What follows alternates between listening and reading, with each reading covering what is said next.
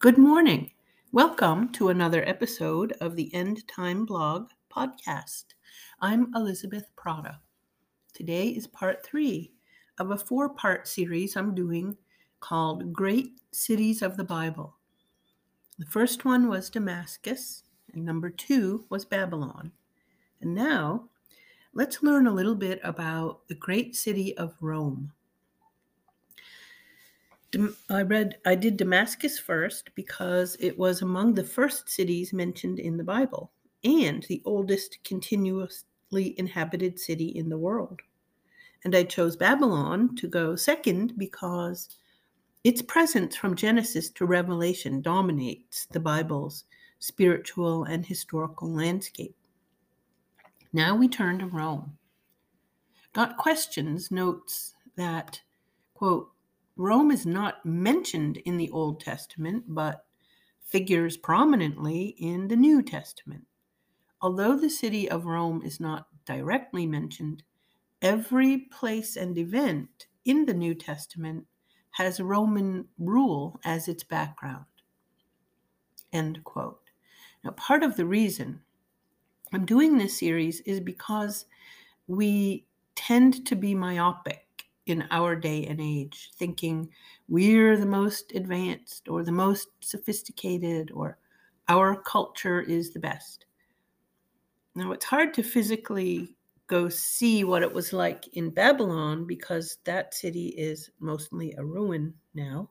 And Damascus is considered to be one of the most beautiful cities in the Arab world, but sadly, the ongoing 12 year war has destroyed a lot of it by now. But Rome, Rome, you can wander the streets and see many buildings from the Bible days still intact.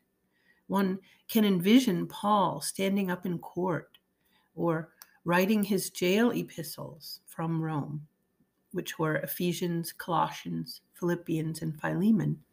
We can visit the Colosseum where so many Christians were martyred. Rome is both the city itself and was an empire. Its urban setting is also kind of a character itself in the Bible.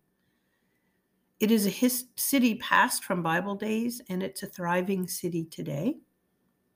And it is potentially a Roman Empire future in prophecy.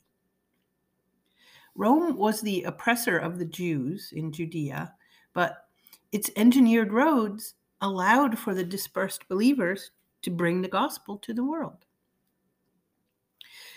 It was first called, quote, the eternal city by the Roman poet Tibullus in the first century BC.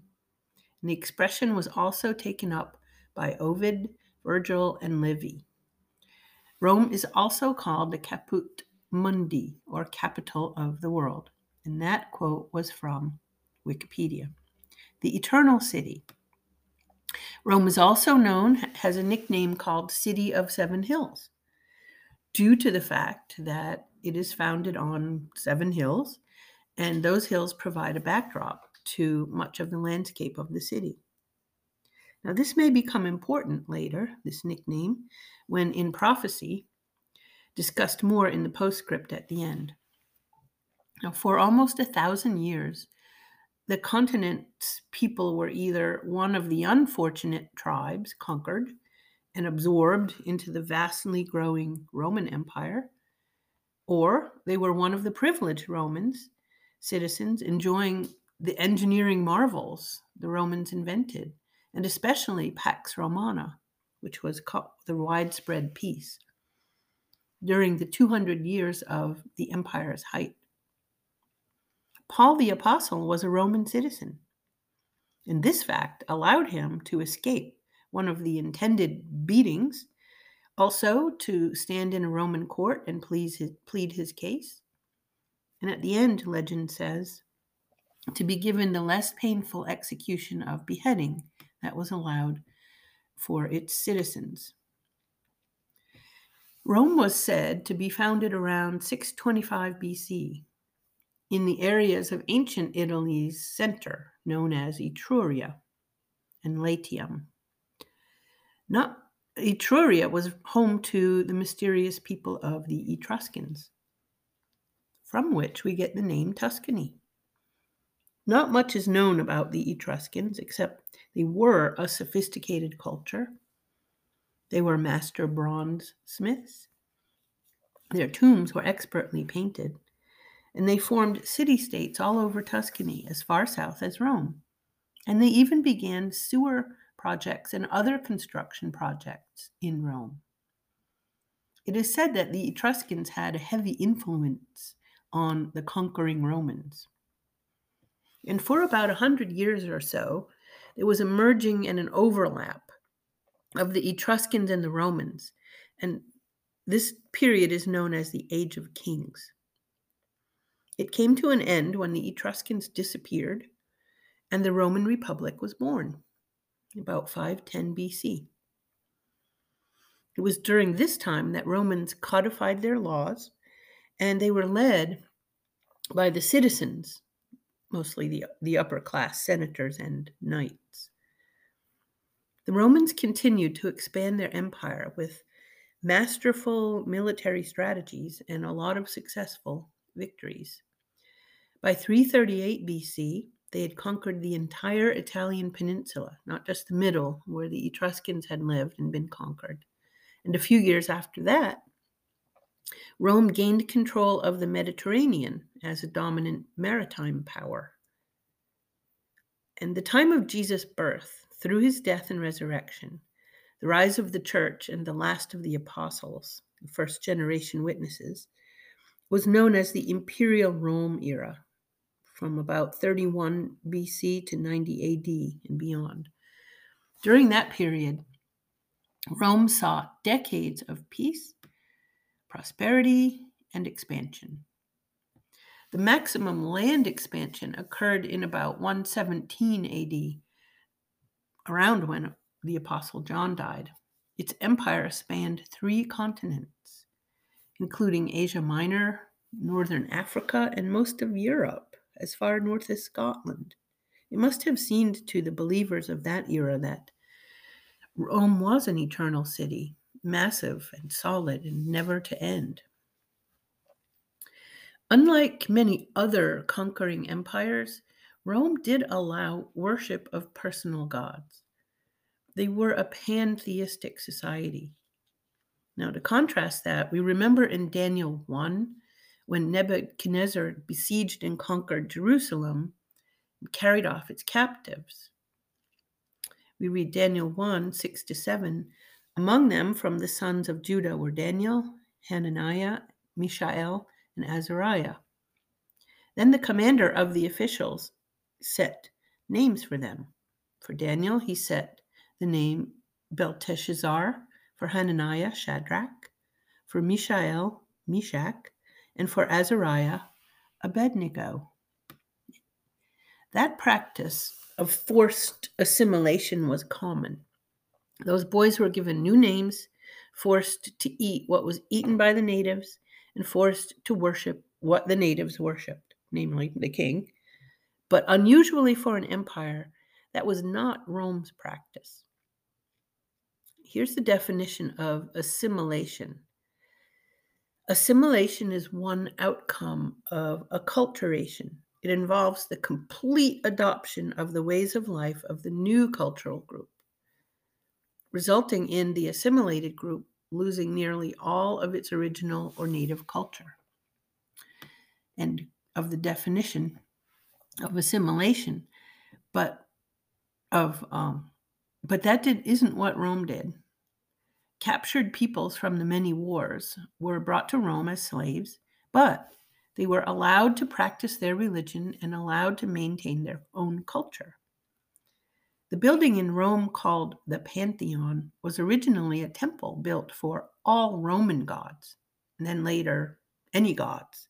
Pan means all, Theos means gods.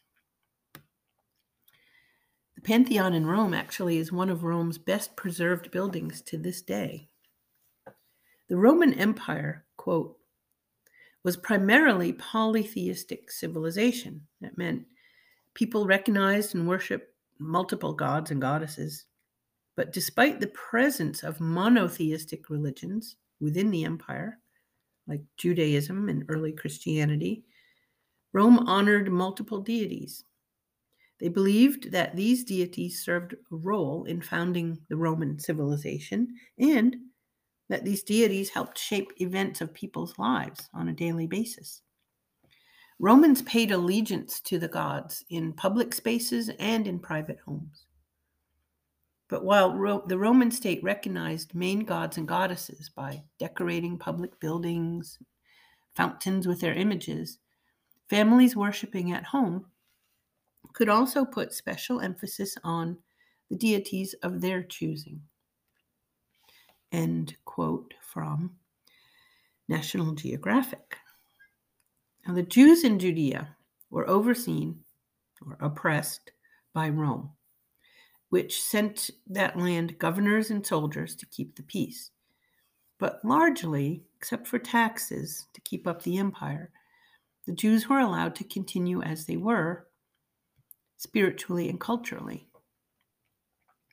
Romans built things bridges, temples, mansions, aqueducts, and roads.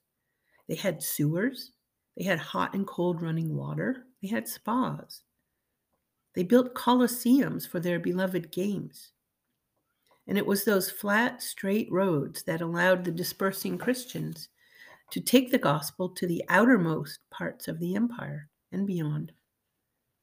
It was the spread of the Latin language in the huge empire that allowed folks to understand one another when sharing the gospel with natives. The Roman influence on art and architecture was massive and stands to this day. Romans loved games, competitions. They built many amphitheaters to play them in. The round and oval stadiums we see today are derived from the Romans. You know, any football game looks remarkably like the Colosseums of Rome. And they even held naumachia, in them or sea battles. They engineered a system where the amphitheaters could be flooded to host maritime competitions with ships. With ships.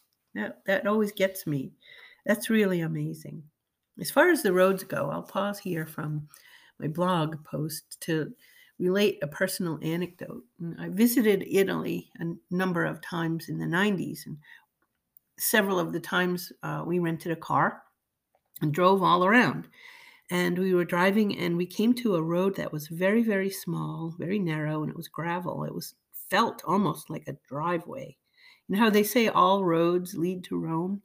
Well, we got to the end of this narrow road. We weren't sure where we are.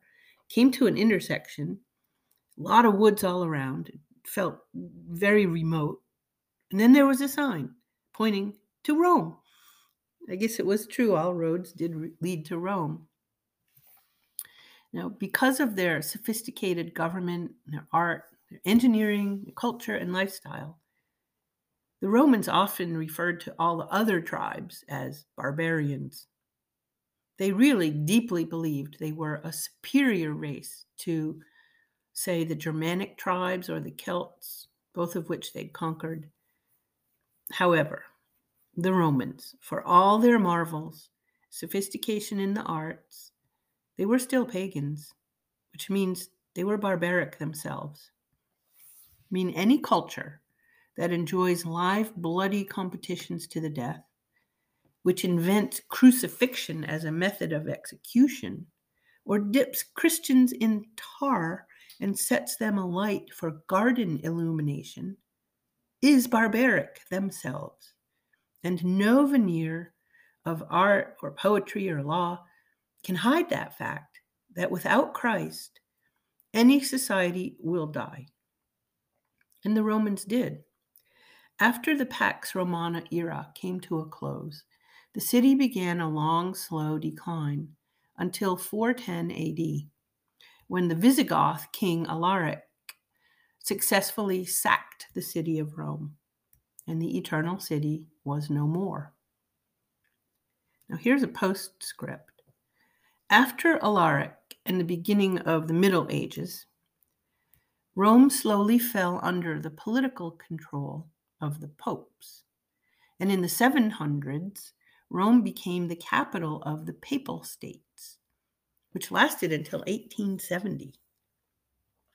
Even today, Vatican City is a sovereign state inside Rome. Did you know it's its own country? You need a passport to go in, just like any other country.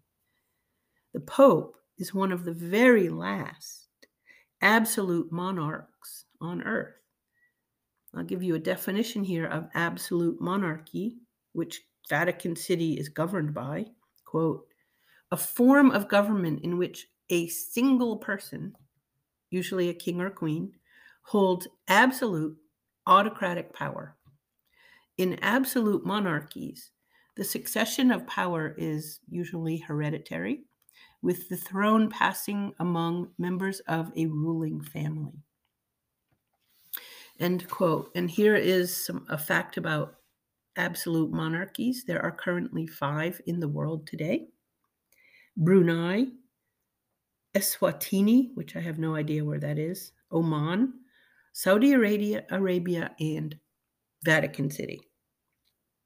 Now in Revelation 17 7, we read that Babylon the harlot is riding on a beast, having seven heads and seven, ten horns. The seven heads are called seven hills or seven mountains in verse 9. Now remember that seven hills nickname, the city of seven hills? Now, everyone at the time that that passage was written was so familiar with Rome being called the city of seven hills that it's likely they all understood that figurative language to be Rome. Now, as Daniel 2 describes the flow of the world empires from beginning to end in his vision of that statue, will that last empire be a revived Roman Empire? One that includes an absolute monarchy, a monarchy that exists today, led by a false prophet of the Catholic Church? Many think so, believe that Vatican City or the Catholic Church or Rome as a revived empire will play a part in the very end of the end times. But time will tell. Further reading, I've included some really good um, resources. I'm re- currently reading a book called SPQR A History of Ancient Rome.